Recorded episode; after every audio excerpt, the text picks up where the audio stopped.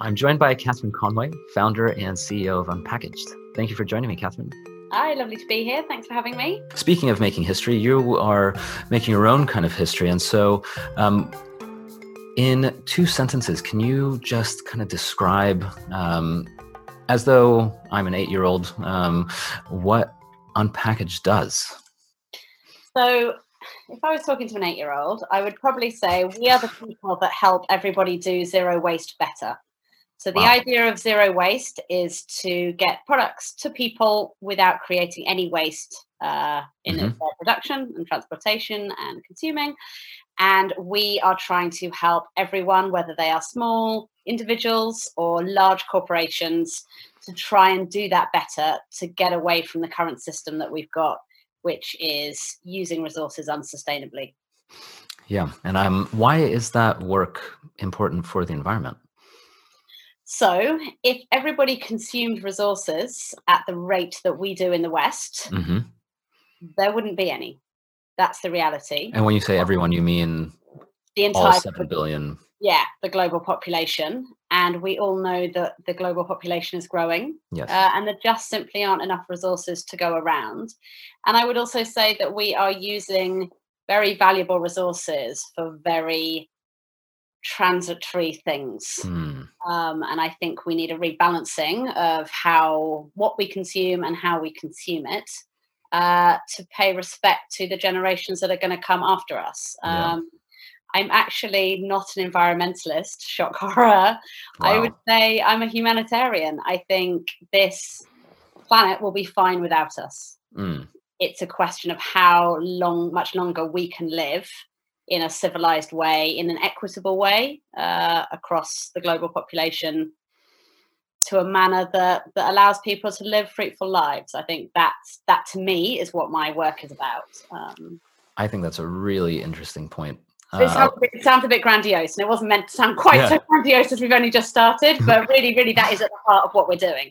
I think it makes sense. I mean, ultimately, you know, this idea of of climate change and uh, the plastic pollution, we're really, I mean, it, is important to protect other species. Ultimately, we are trying to save ourselves, I would say, yeah. and and our future generation. Because, like you said, I I I think I agree with you. The Earth will be fine; it'll heal itself, and um, it'll just kind of get on its it's had mass extinctions in the past, right? So it does. Although you do make a good pop- good point about you know animal populations who are much less able to look after themselves. You know, mm. if you look at the devastating effect of wild on wildlife of the American, the Australian bushfires, True. you know, it's absolutely tragic what we're doing. Um, and so the idea that we, yeah, will cause the extinction of all of these other species before our own. You know, if we choose to do it to ourselves, that's our own problem. Yeah. It is heartbreaking to think of of the other living creatures as well. Yeah, it is. Um, good news is that by being a humanitarian, it sounds like you're also being an, an environmentalist yeah. um, as a symptom. And so, in more kind of specific terms, um, what does Unpackaged do as far as um, on a day to day basis? So, funnily enough, I would say we've been doing this for 12 years, and I mm. would say that we have spent 12 years being an idea in search of a business model okay. and probably an idea in search of a market as well. So when I started, it was because I could feel that I was consuming all of this single use packaging, mm-hmm. but it wasn't that there was really the kind of you know mainstream awareness of single use packaging or the plastic crisis or or zero waste, which we can talk about later, or the circular economy. You know, they were they were very sort of academic discussions, really. Mm-hmm. Um, so I came at it from a consumer point of view, and I went through this this process of having an idea, turning it into a market stall, and then a shop. And really, I was just trying to find ways of helping people consume what I consider to be a more sustainable way. So, what we are now, that everybody is now finally interested, which is just fabulous, uh, is I guess we are three things. So, we're a consultancy. Mm-hmm. So we do consultancy, whether it is workshops for individuals wishing to set up zero waste stores in their own community, to consultancy for very large retailers, such as the project we did with Waitrose, yep. uh, the relationship we have with Planet Organic, mm-hmm. uh, and now starting to work really interestingly with manufacturers uh, and logistics companies as well. Wow. So this is what I mean about zero waste needs to be end to end. It's from, you know, people talking agriculture about farm to fork Yeah. Um, you know, it's it's that. It's everything from how the product is produced to how it's consumed and back again. Um, yeah. So we do that consultancy. We then actually physically sell kit. So we have some what we call off the shelf units that we mm-hmm. sell into existing businesses because we know that not everybody has a budget that a large retailer might. So we've got a very sort of simple unit that we uh, sell into the independent trade. Um, so our heart is very much in the independent food sector. You know, I appreciate that we have to work with very large retailers, but I, having had a small shop myself and understanding the importance of the high street for many, many other reasons than the products just that they sell. Uh, we, we have a, a program that supports the independent trade with these units. And then we have what we're loosely calling a, a think do tank. Apparently, you're not allowed a think tank anymore. You have to have a think do tank. Uh, which Just is, think about it. Got to do something about it. Yeah, I mean, we are the ultimate doers. You know, we don't really sit and think about anything. if we see an idea, we just do it. So that really takes in our campaigning work advocacy and i guess some very early stage kind of r&d which is very much we see an idea and we try and develop it with partners mm-hmm. um, such as the festivals project that we're doing so yeah so we're, we're a sort of a wide ranging business and i guess at various times in our history we have you know focused more on one or the other of those yeah. um, but that seems to be the route that we're going uh, at the minute so you you started with um, one of the first big terms you said is single use packaging, which um, mm-hmm. based on the reading I've done is really I would say at the heart of what you do. Um, essentially and this is the reason why i wanted to speak with you is essentially you are not just removing it but you're completely making it obsolete essentially in certain cases and we can talk about your arch nemesis later. Um, and um, so i guess just to level set what is the issue with single use packaging in the first place, just so we can get some context around the challenges? So, the issue of single use packaging is it belongs in a linear economy. So, we take really valuable resources out of the ground, we spend a lot of time, money, energy uh, turning them into very short life products, especially mm-hmm. in um, single use packaging. Um, in a way, extremely clever packaging. You know, we cannot underestimate the things that single use packaging has allowed us to do and the products that we are able to enjoy from across the world yeah. and the ready meals that we can consume that allow us to go out to work and do other things and not have to cook from scratch. So there are you know wonderful things and we would be naive to just ignore all of that. It has helped with our development as a society. But we don't have enough of these resources. So we're taking them out of the ground, we turn them into single use packaging. There is some statistic that I keep meaning to go back and relook at, but the average amount of time that a, a product stays in somebody's hands in the kitchen is sort of sub 20 seconds. Yeah, I've seen something. And I appreciate there's a very long supply chain that's got it from where it was made to you in the first place. But it just seems so nuts to, if we know that ultimately we're not going to have enough resources, to to turn them into items that we just use and boom they're gone. Mm-hmm. um, so we me amongst myriad other businesses and campaigners are trying to understand how we shift this economy from a linear economy to a circular economy.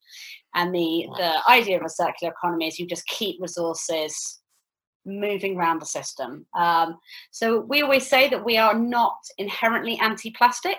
Um, the reality is, is if you are going to have reusables in the packaging supply chain, they will probably be made of plastic. You know, if you think about a really good example that nobody really thinks about is when you go into a supermarket, all of the fruit and vegetables are in plastic reusable crates. Yeah, that's true.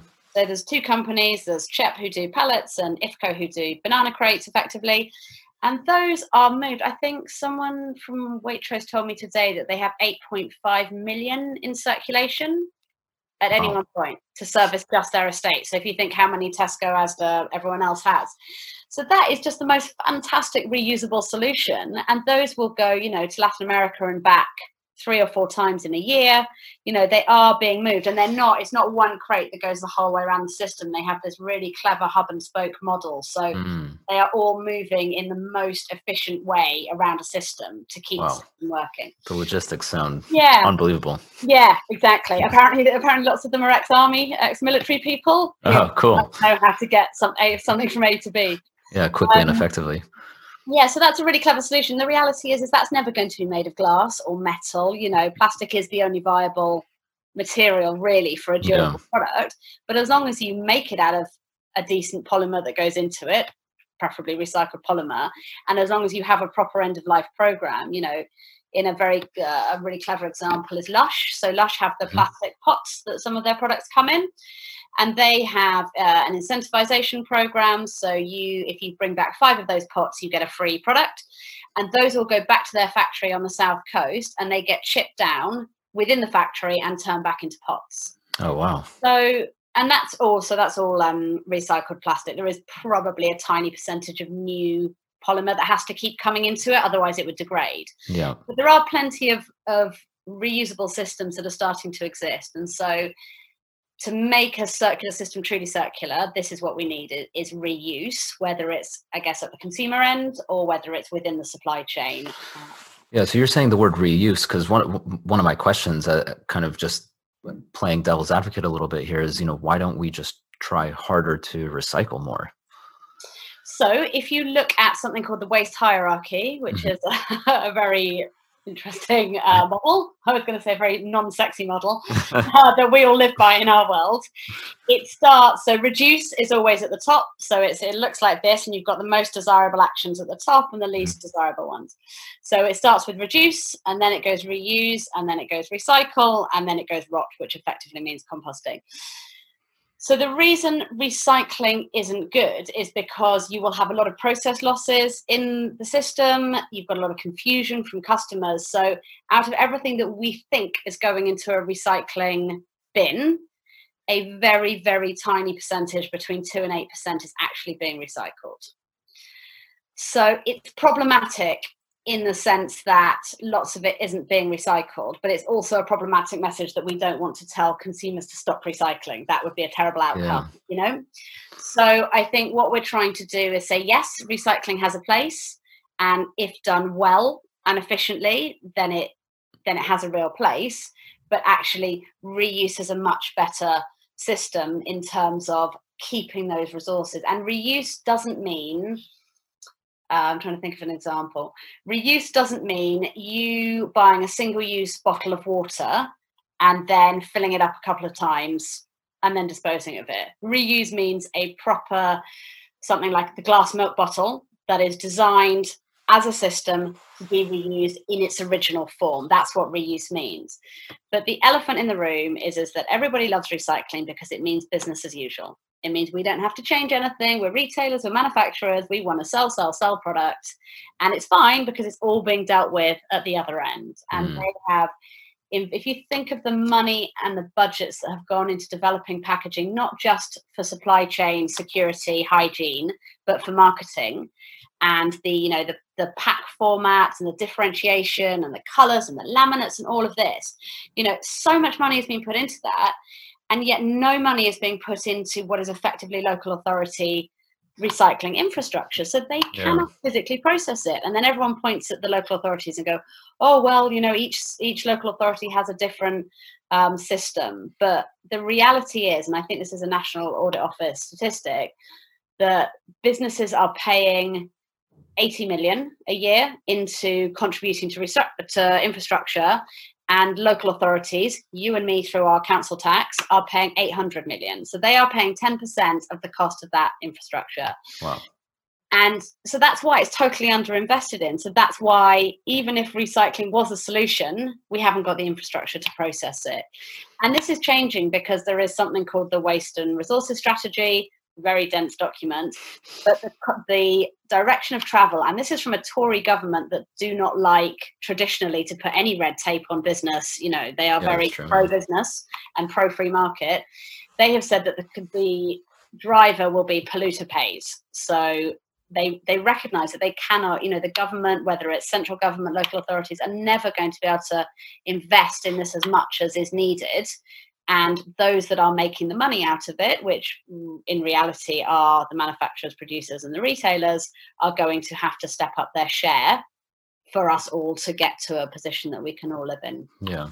And that's kind of where you step in actually with your refill systems, um, because yeah. what you're effectively saying is these businesses, assuming that that kind of law comes into play or if um, people are just demanding less plastic, which I think they are, uh, especially after the Blue Planet 2 effect, which I know you're a big fan of. So, um, in terms of the, the refill systems, and I'm, I'm actually just going to share my screen here um, so that we can take a look at it on your website.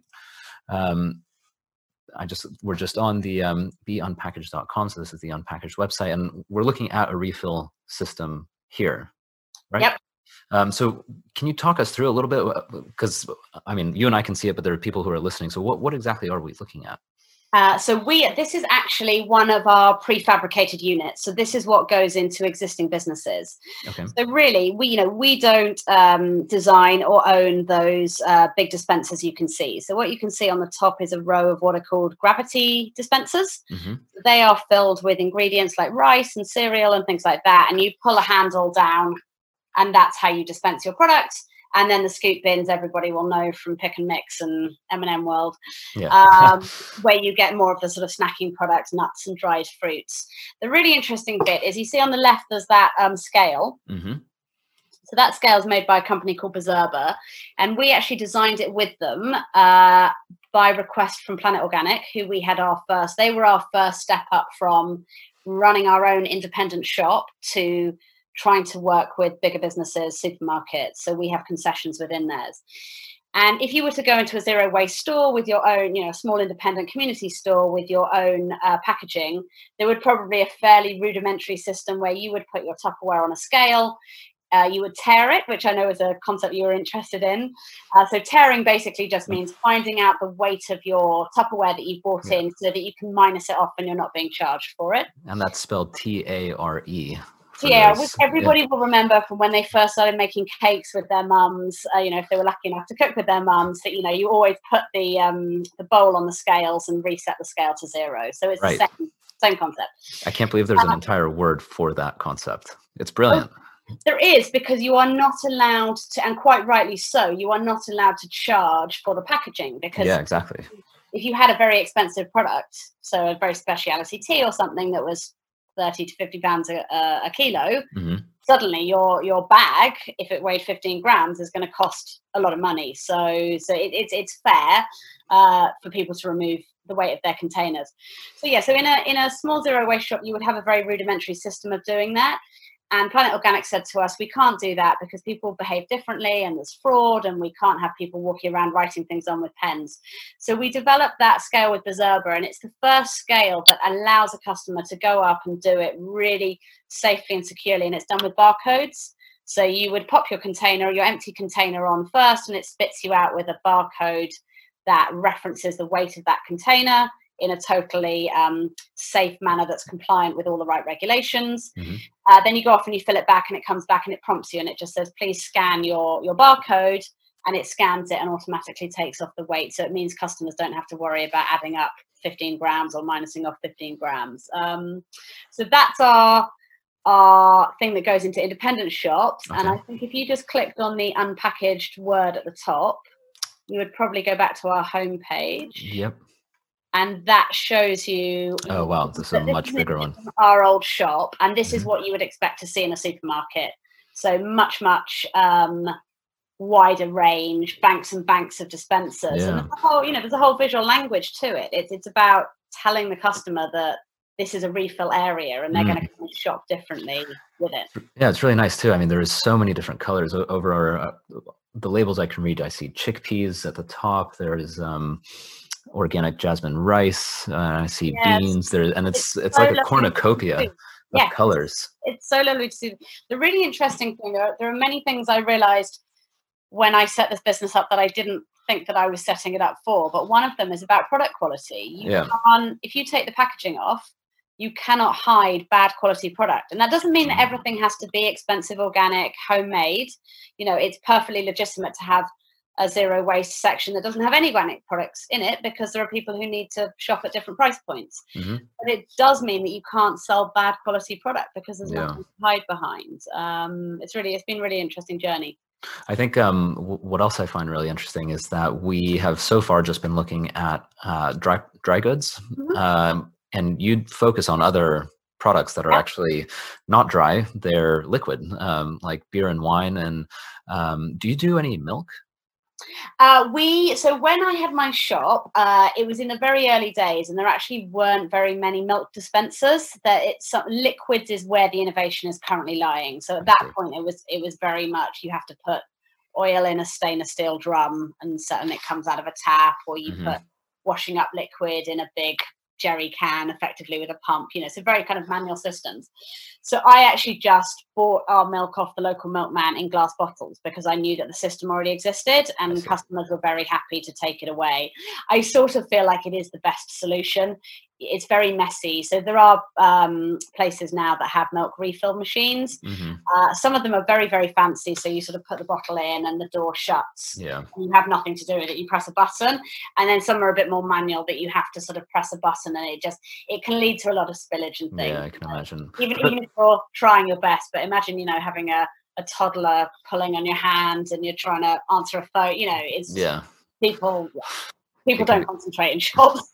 exactly. Um, yeah, if they don't concentrate when they're driving, then they certainly won't concentrate with something like that. Um, and so, how about the beer and wine? I, I imagine that age might be an issue or a consideration. Yeah, so beer and wine, you you the law is really that you have to have somebody there serving it. Um, so if you were a small zero waste shop, you would probably have it behind the counter and then someone would ask for it and you would serve it for them. Um, at Waitrose, they sort of almost built a mini bar, but it was actually fantastic because it was where everybody gathered. You know, they did lots of tastings, you know, oh, cool. cups, and it was actually a really convivial space. Um, you know, they are specialty products. It's different selling a product like that. You you need someone who's serving it who can explain about you know what it is, where it comes mm-hmm. from. Um, you know, people need a bit more detail. Um, on products like that. Yeah, uh, especially if someone's there, then there people are going to just naturally ask. I mean, you can't if yeah. someone's standing there, you you just assume that they they know. And so the whole point is that rather than the shop providing the food in containers, i.e., single use uh, packaging or plastic, um, the idea is that people bring their own containers. So you're saying like you bring it in and then you weigh it, put a sticker on it.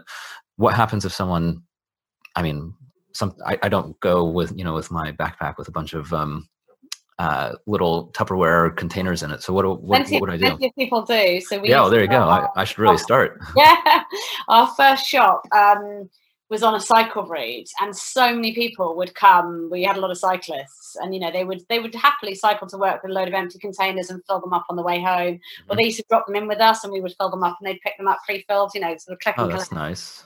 Um, so if people forget their own, at the minute, really the only option is to buy them, or every shop really has paper bags, uh, which is not ideal. Uh, we started with no single-use packaging at all, but it's just it's not a welcoming way of shopping. So it's fine for somebody who knows what the concept is and is fine to go, oh, I forgot my container. I'll, I'll just take a paper, paper bag this time and I'll bring my next my one next time. But if somebody walks in, and this has happened to us when we had no um, uh, single-use packaging, somebody walks in, they've never heard of the shop. You know, they might not be environmentally minded at all, but if mm-hmm. you talk to them in a nice way and explain it, then they've got every chance of of coming around to your way of doing things. And if you say to them, "Oh, did you bring your own container?" "Oh no, oh sorry, you can't buy anything." I mean, it's just a terrible consumer yeah, experience. So pretty much lost them for life at that point. Exactly. Yeah. um, so so yeah. So everybody has sort of some sort of paper bags, and it's a constant battle to shift people from paper bags to to reusable. Some mm-hmm. people are just in it. They would never even consider. I used to have customers who would, if they'd bought nine containers and wanted a tenth item, they'd sort of rummage around in their bag and take out an envelope that had a letter in it and in it and things. You know, so committed. committed. Yeah. Yeah, super committed. But that's really the what's available now the future is not that. I hope that a future would be, and this is where the, the nemesis of hummus comes into it. Yeah, indeed. I tried refilling hummus into small pots and things, and it's a mess, and you, you probably get more food wastage than you should, and it, it's just not a great uh, consumer experience. I would love to see a system where you walk into a shop and there is an array of hummus on a shelf, and some of them are packed in reusable containers and you take that and it is somehow linked to your loyalty card in some way shape or form and it registers that you've taken it and you are then incentivized slash penalized to to bring it back or if you don't bring it back then you eventually get charged for it mm. so i think there will be always be a mix of people bringing their own containers but i think if we can get to pre-filled reusable packaging then there's a whole chunk of people in the middle of the scale if we think we've got a scale and at one end are people who don't know, don't care, are not in a position to care. You know, there's a lot of people who have really, really hard lives, and I'm they're not my target with this. You know, also people who have really hard lives aren't really creating the giant carbon footprints that the rest of us oh, yeah. are. And then you've got people who are totally bought into it. And then in the middle, you've got a lot of people who I genuinely think would be persuadable if we could make it fit in with their lives. Mm-hmm. Um, and I think that's where reusable packaging, which is almost owned by the retailer, owned by the manufacturer, and you are just sort of paying to have access to it. Yeah, uh, I think that's a whole bit of innovation development, and and that is starting. So it's starting. So there's a great organisation called Cup Club who are doing it with coffee cups. Indeed. Um, so there's lots of people who are saying, how can we do reusables? Yeah. We in February will be launching a very exciting project with an online company who are trialing something like that which I hope is going to be as interesting as the Waitrose um, bricks and mortar trial was, uh, because lots and lots of people are choosing. To, I personally don't do home delivery, but lots of people are choosing to shop that way. Um, so this would just make it so much easier. Yeah, that's that's so. Just going further on that, because I'm curious to know. Um, home delivery sounds like, and I know you've you've spoken about this in the past. I mean, it's not like a truck is going to come with this massive refill station. And I'm going to walk out in my. You know what? Some people have talked about that. So okay. we have workshops where people talk about that. Uh, I've not seen anybody do it. People have done it in a mobile, more like a mobile market stall, which okay. is in uh, there was some something called Charlotte's Cupboard that was down in sort of Brighton way, and they have a very rural area, so it made no sense to have a shop. So they on a Monday they were in one town, and Tuesday they were in a different town, but it was really a mobile market shop rather than something sort of coming to your house. Um, so the online project, I can't talk about it too much. So there is a project from the states called Loop, which yep. is being supported by all of the big brands. That's a TerraCycle, isn't it? That's yeah. So based on TerraCycle, so I think TerraCycle have leveraged their relationship, you know, because it's all brand based um, in terms of what they do with recycling, and they've done something really, really clever, which is to really get the brands to put their money where their mouth is and create beautiful, desirable, reusable packaging that will stay in the home we with this project are going to approach it slightly differently because I think there might be another way to try to solve the problem, um, mm-hmm. which I can't talk about it now because it's, it's sure. quite interesting. Um, Can't wait to hear about it.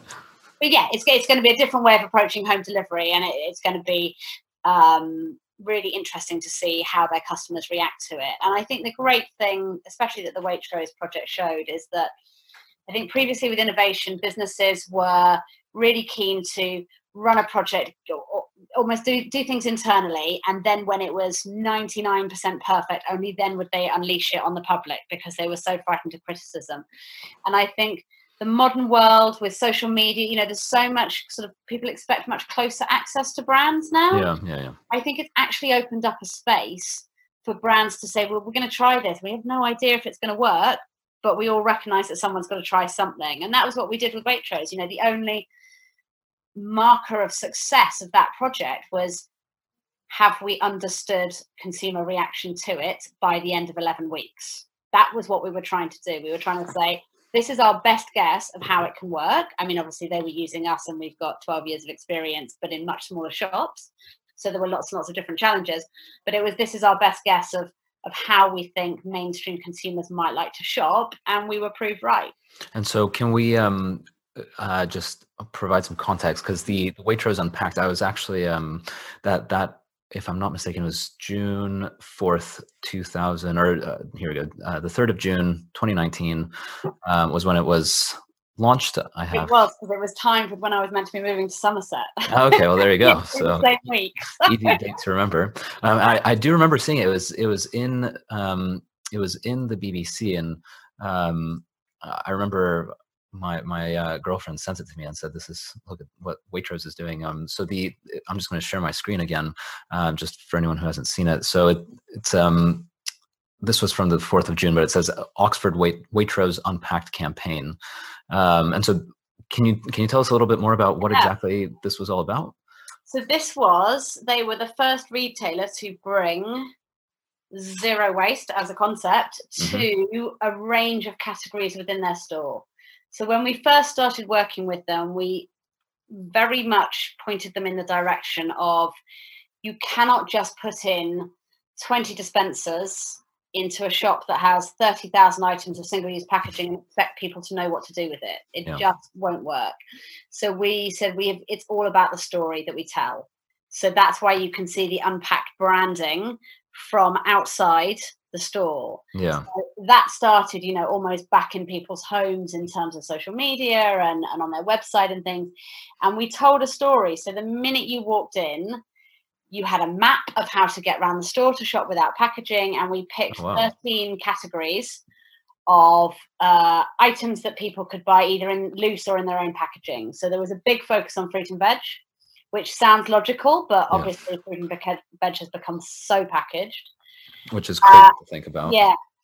You know what? It is crazy, but it's also totally logical because if you want to eat a cucumber in November, you're not going to grow it in the UK. Yeah. So it's got to come from somewhere. So it needs loads of packaging. So we can mess around with it the whole time, but really the question is: is should you be eating a cucumber in November? Yeah, that's a good point. That's the reality. Yeah. Um, although everybody, you know, in the packaging industry will tell you that you know, hundred percent, they should. You know, it's it's it will extend the life of the cucumber by five days, and you can say yes, yes, yes, yes, yes, but a you could grow shorter English cucumbers, and then they wouldn't have the degradation that, that the long ones do. Everyone only ever eats half a cucumber anyway, and B just don't eat them out of season. But anyway, I digress. Um, so it was as you walk around the store, it was fruit and veg. Um, so I think they took 200 and something lines uh, loose. Uh, so they sold lots of things like you know um, strawberries and raspberries, the punnets, you know all of those yeah, that like I would never buy because they have so much plastic on. But sometimes, you know, I would like to eat a raspberry, you know. um, then it went into uh, meat, fish, deli counters. Mm. So they did a 10% discount for anyone bringing their own containers, and there was a big push on reusable containers everywhere to try and say this is a normal thing. Uh, then we went on to what we called the refills zone, and that was partly because we had to have staff members in there uh, oh yeah, so here you can see. Oh, the, do you know what? The veg kitchen has now been taken out, but I, it was such a lovely idea. It was it was like a veg butcher. So oh, that wow. lady, I think, has probably gone taken her vegetables like beetroot or something to the veg kitchen, and for free they would peel them, choice, uh, slice them, dice them, so you could take wow. them. It was a way of trying to get that kind of convenience uh, with healthy plant-based food. It was a lovely idea. I don't think it worked, and I think mm. it got taken out, but it was a really lovely idea. So those are the uh, cardboard punnets, uh, which you know it's it's still not a reusable solution. And this is my uh, point about zero waste: is zero waste does not mean just switching out one single-use material for another. There is probably a lot of evidence that would suggest that those cardboard punnets have a higher carbon footprint than the plastic.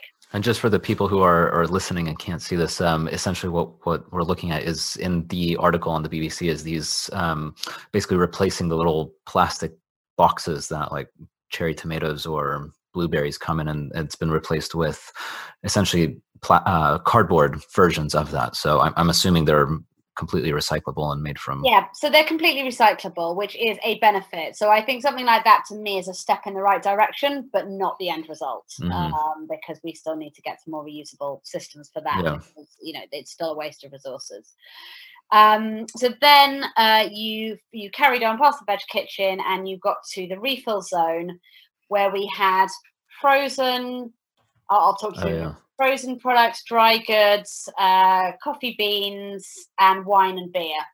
Yeah. So the frozen were these lovely big freezers of, of really lovely um, fruit and uh, frozen fruit that you could do pick and mix on. So if you mm-hmm. wanted pineapple and raspberries but not strawberries, you could do that. And that was one of the best uh, product unpackaged because every time you lifted the lid on it, you got this amazing woof of the smell of it. Oh, I bet. So it was yeah. actually a really engaging experience, more so than we thought. Um, because actually buying frozen products is a very efficient way of buying them. You know, mm-hmm. if you can grow things in season and then freeze them, it's actually a very efficient way um, to have access to fresh products such yeah. as strawberries that you shouldn't be buying in the depths of winter when they're fresh. So uh, then we had the, the, the hoppers and the scoop bins that you've seen, and then there were these lovely uh, coffee beans that um, had a grinder next to them, so you could choose uh, what you know size you wanted to grind it for how are you going to drink it, and then um, beer and wine. And then you carried on round and you ended up with uh, cleaning products, which was an Ecover branded machine because mm-hmm. they, as a manufacturer, uh, so I've done a bit of work with them, and they oh, cool. are they've always had a refill system. So anybody who goes to a small independent health food shop will be used to seeing an Ecover, you know, a giant bag in box and a tap. Um, yep. Never sold that in supermarkets, and it's also a slightly messy concept um, for the supermarket setting. Similar to what we were talking about before with the milk, yeah. But they, so, had, they had to go with a much more complex uh, machine uh, from a colleague of ours in France, uh, Gerard, with a company called Jean Bouteille, uh, who's doing very well in France. It, they had a lot of problems with the machine. There was a lot of tech issues, mm. um, and you know, panels. Every time you get electronics and things involved, you know, it, it's hard to manage. Yeah, so there was a lot of learnings from that. But as I said, you know, the the whole reason of the project was to learn, and I think one there are stats about how much packaging and things they saved, but the best uh, description of how popular it was is we ordered enough stock for 11 weeks of trial and it sold out in week one.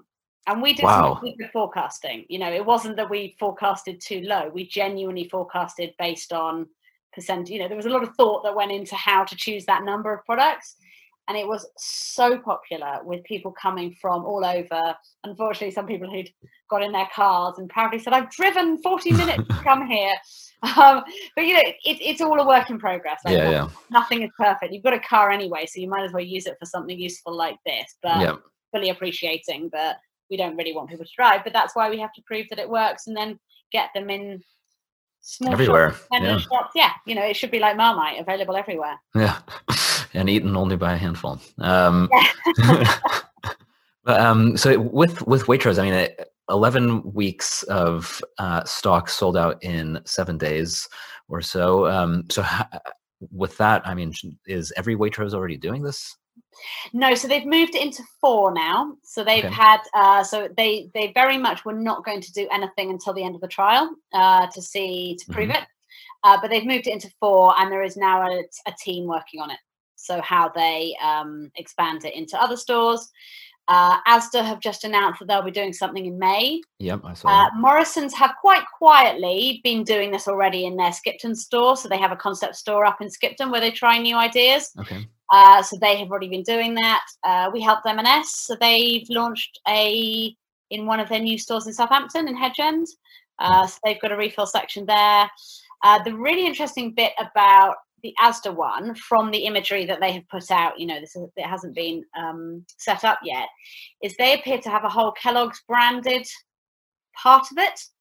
So this shows, and anecdotally, from the amount of people that are now coming to ask for our help, the brands have all suddenly gone, oh, oh, here's an opportunity, which is kind of what we've been saying for ages. Yeah. It, for us, it is so obvious that you should have, you know, branded. And I've, I've seen one, you know, there's an M&M one in uh, Sainsbury's up in North London, but mm-hmm. that's quite the healthy products that we would really like to be promoting.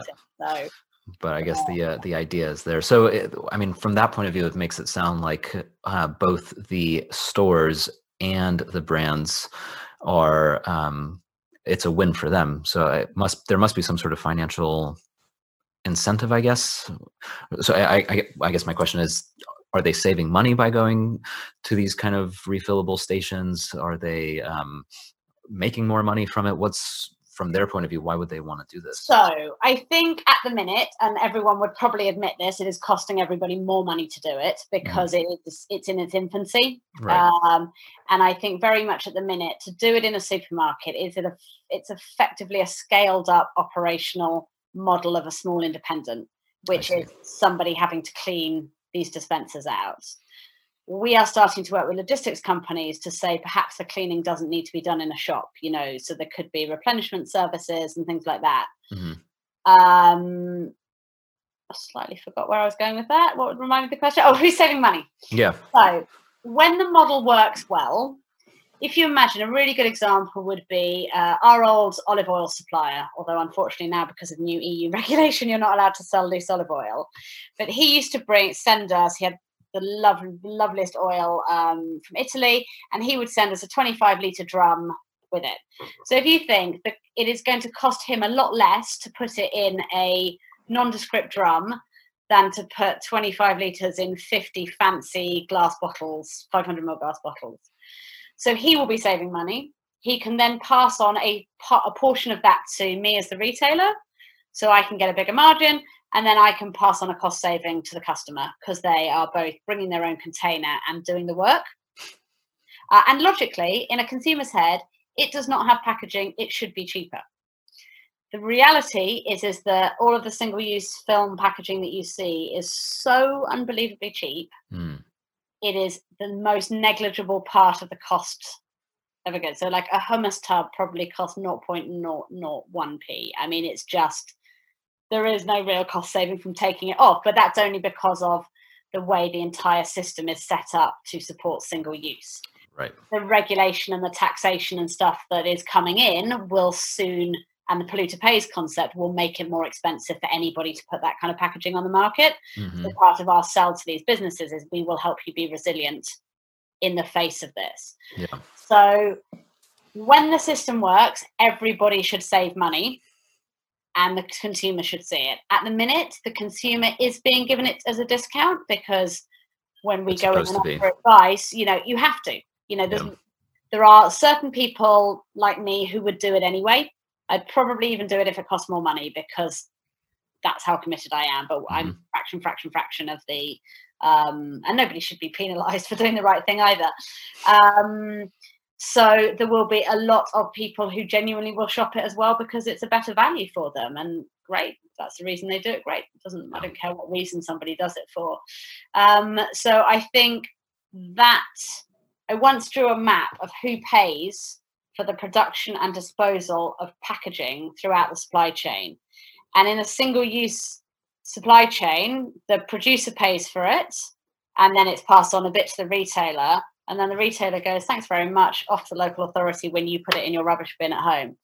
So when you suddenly start saying, oh, but we're going to implement this reusable system and it's going to cost this much in investment and this much to manage it, they're well, how are we how are we going to pay for? So there's a lot of rebalancing that is going to have to go on from a very macro level to make this work. Um, yeah. We were talking to some manufacturers, and if you imagine that, I don't know, a piece of packaging machinery that puts, mm-hmm. I don't know, ketchup in a bottle would probably cost two hundred and fifty thousand pounds. You know, how on earth is a manufacturer going to start reinvesting in in different machinery or amending that machinery to service reusable packaging. You know, these are, do we need scrappage schemes? You know, in the way the government's done scrappage schemes to get people to get rid of diesel cars and things. Yeah. You know, it's it's it is it's a big job. Complex, yeah, yeah. It's a really really big job. But the encouraging, and I'm not an apologist for supermarkets. I think a lot of the ways they behave are very very problematic. Uh, multinationals as well, but I am sensing that they are all much happier to work together on things like this than they have ever done in the past because they know that you know they're all buying off the same manufacturers. I've got the most terrifying uh, image of all of the big brands in the world and how they're basically owned by about seven companies. Every brand you can think of, I'll send it to you. It's terrible. That'd be awesome. Yeah. yeah. so, so, so imagine some this, of those names. Yeah, to make this kind of change work, everyone has to work together to do it. Yeah. Uh, Waitrose have been so generous. They've done front of house and back of house tours for all of the other major supermarkets. Oh, wow. uh, and they have been really, really generous with their information, seeing that if, if they do well, if everyone does well, then they will do well as well. Mm-hmm. Not that it is a purely competitive advantage, um, which has been really, really promising. Um, Another benefit that I'm thinking of as, as you're mentioning these is actually a, little bit um, a little different. For, well, I guess it is also saving money from the point of view of re- reducing food waste. I would imagine because if I'm buying, uh, I mean, you said you know no one eats a full uh, one of those long cucumbers. Yeah. You, I mean, yeah, the number of like half cucumbers I have sitting in my fridge. Um, yeah. So um, I'm assuming if you can choose the amount of food that you are actually taking home then rather than being told right here's your you know 500 grams or whatever and you don't have a choice um, all of a sudden this uh, consumer is in control of how much they purchase um, and how much they eat so there's also a cost savings I, I would imagine to the consumer from that point of view yeah and it comes up so in all of the research people start with the altruistic benefit uh, I'm doing this because I'm I want to be part of the people who are saving the world. Brilliant. Yeah. When it gets harder, then it becomes much more about the personal benefit, which is I can buy the amount that I want. I'm not wasting money. Once again, this is a slight elephant in the room because businesses have made a lot of money out of selling people more food than they need. You know, all of those BOGOF, you know, buy one get one free offers and things yeah. that used to be very, very popular and are now have slightly pariah status because I hmm. think I think the stat from WRAP is that we throw away a third of the food that we buy. Yeah, I've seen that. Which is just criminal on every level. You know, if people haven't got enough to eat in the world, if wasting resources, you know, it's just so wrong um, and just an, a monumental waste of money. Yeah, it just doesn't make um, any sense. Yeah.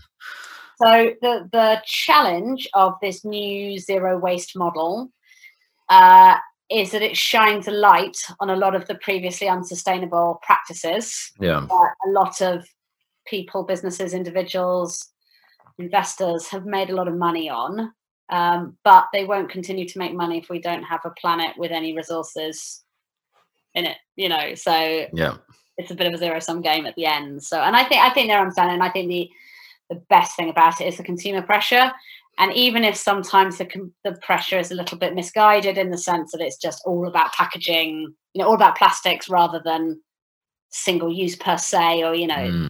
slightly wonky things about what consumers say that they want and what's actually kind of the right thing to do but i i'm so grateful for the blue planet effect and the consumer pressure because without that these uh, suppliers wouldn't be responding. Yeah. The great thing is, is the retailers are on the front end to it, so they say, right, we've got to do something, and then they say to their, their suppliers, what are you going to do? You know, and the suppliers, the suppliers don't really care how their product gets to someone. Um, so it, it has sent a ripple effect up the whole supply chain that everyone is now responding to. Mm, that's fantastic. And, and, and the capitalist way. If people think they can make money out of it, then they're entering it, you know, which is why Loop is doing what Loop's doing. You know, yeah the brands are doing that because it it's not just a PR thing. They do see that if they don't move on this and are seen to move on this, they will lose market share to a company that is. So mm-hmm. it's brilliant. Yeah, that is fantastic. And so as as we start to wrap up here, um, in addition to being a, a, massive champion of reusable packaging and just removing single use of all shapes and sizes and types from circulation altogether, what what do you do in your daily life um, to be environmentally friendly as a way to inspire some of our listeners? What do I do? Um, I am so far from perfect, and I want to make it really clear. Like, I am not someone who fits my entire rubbish for a year in a Kilner jar. um, and I and I, I've always sort of said, but it's because I'm working so hard, you know, and I've got a child and things. So actually, this year I've I've had a bit of a talking to myself. Um, and I now have a rule of no more packaged snacks. So you know, I like a packet of crisps as much as anyone else, and I just I just can't justify it anymore. So I've definitely had a bit of a talking to myself. Um, I refill literally everything that I can. So we're very lucky in the town that we live in. We've got refillable milk, we've got refillable cleaning products, toiletries. Uh, there is a, a, a, little independent zero waste shop in the next uh, town along. Um, so once a month, so I try and group with anyone else from the town that wants to do it. So we're not driving lots of cars to go and refill. I mean, it's it's a bit of an unavoidable fact that in the country you have to drive a lot more. So I'm yeah fingers crossed I'm going to get an electric car. I'd love to be able to lease an electric car is my dream for this year. Um, so yeah, so I try and yeah, just refill and reuse everything that I can. I don't really buy many new clothes. Uh, and I pretty much eBay everything. So mm. I'm purchasing anything that I want. I don't know, a present for my daughter. So she wanted some Paw Patrol toys for Christmas. So I got on there and found a secondhand set of Paw Patrol toys, and they are just as good. She, she's four; she doesn't care. Yeah. You know. Um, so very much secondhand is, is my real thing. Is is really really um, whatever you want to buy. See if you mm-hmm. can find it secondhand. There's quite a good borrow and share group down here, which I haven't hugely got involved with yet because I haven't really needed anything. But if I needed like a lawnmower or something, then I think there's a group that oh, cool. share items like that, which is great. Mm-hmm. Uh, and then the flying, so the flying and the meat. Um, so I'm not a vegetarian yet. I would really love to be vegetarian. Uh, Lots of resolutions for the year. I can hear. Yeah, that. no, no. It's, it's a, you know, it's a gradual journey, and this is what we say to everyone that are getting involved. It's like, don't. It's not like going on a diet and depriving yourself of everything. It's like literally no. just do one thing a month, one thing a month. Um, so really uh, challenging my partner in flying. So this half term, um, we didn't get any time off at hol- uh, Christmas really. So we are going to a cottage in Pembrokeshire that we can get oh. to uh, on public transport. So it will be rainy and freezing. you will probably moan at me for the entire time, but we're not flying. Uh, so yeah, I mean the thing is, is that all of this pales in insignificance to the meat question and the flying question. Mm. Um, so we have to be realistic about that. But I do think chipping away at it at every available opportunity, not giving yourself a really hard time, but actually, you know, we all live really, really comfortable lives. You know, there are we are the one percent. Whether we're rich in this country or not, globally, yeah. we are the one percent, and we have very comfortable lives, and we don't need an endless stream of new stuff to make our lives better. And so, it's really interesting looking at you know the sort of like everything that's going on in Davos and the way that Trump reacts to Greta Thunberg as if you know the message that she's bringing is this message of misery. And it's it's trying to communicate that message of you know we can all be really happy without all of this stuff because yeah. we can focus our energies on doing things with friends you know? Um, yeah i think that's a good point. you would ever remember at the end of your life. You're not going to remember how many dresses you owned. You'll yeah. remember the experiences you had with people you love. So with I, I, don't mean it sounds really worthy and I don't mean it to sound worthy, but it's it's it's trying to sort of get that kind of cultural shift away from satisfying our desires by buying things into satisfying our desires by I guess doing things and having mm-hmm. experiences. Um, and I think that's the kind of shift that we're going to have to have globally, which is sort of happening. You know, you look at people don't buy CDs, they stream them. You know, people go to a lot of outdoor events rather than buying music. So, you know, I think it, there is definitely this kind yeah. of experience culture that's happening. Um, and I think that's probably how to have a happy life whilst trying to not consume quite as much. Yeah, I think um, I, I, think you're absolutely right. It's um, that's actually one one thing I'm really focusing on now is with gifts specifically is um, giving experiences, and I, I was given a, some experiences as well as gifts, and it's something that I really look forward to because it's usually planned in the future. So it's almost like elongating the holiday season, uh, which is really cool. And then afterwards, like like you said, it's a memory that sometimes, yeah. if it's really special, it, it'll last for the rest of your life. And it oftentimes it doesn't really take up any resource uh, from that point of view of like packaging or plastic or this, that, or the other. So I think mm-hmm. um, experiences are are really are a much better substitute actually. It's not like you're um, depriving yourself. I think it's yeah i think way better. away from this concept of zero waste being deprivation but if you look at like the people who are really you know visible like Bea Johnson from zero waste home is like she's having a great time you know?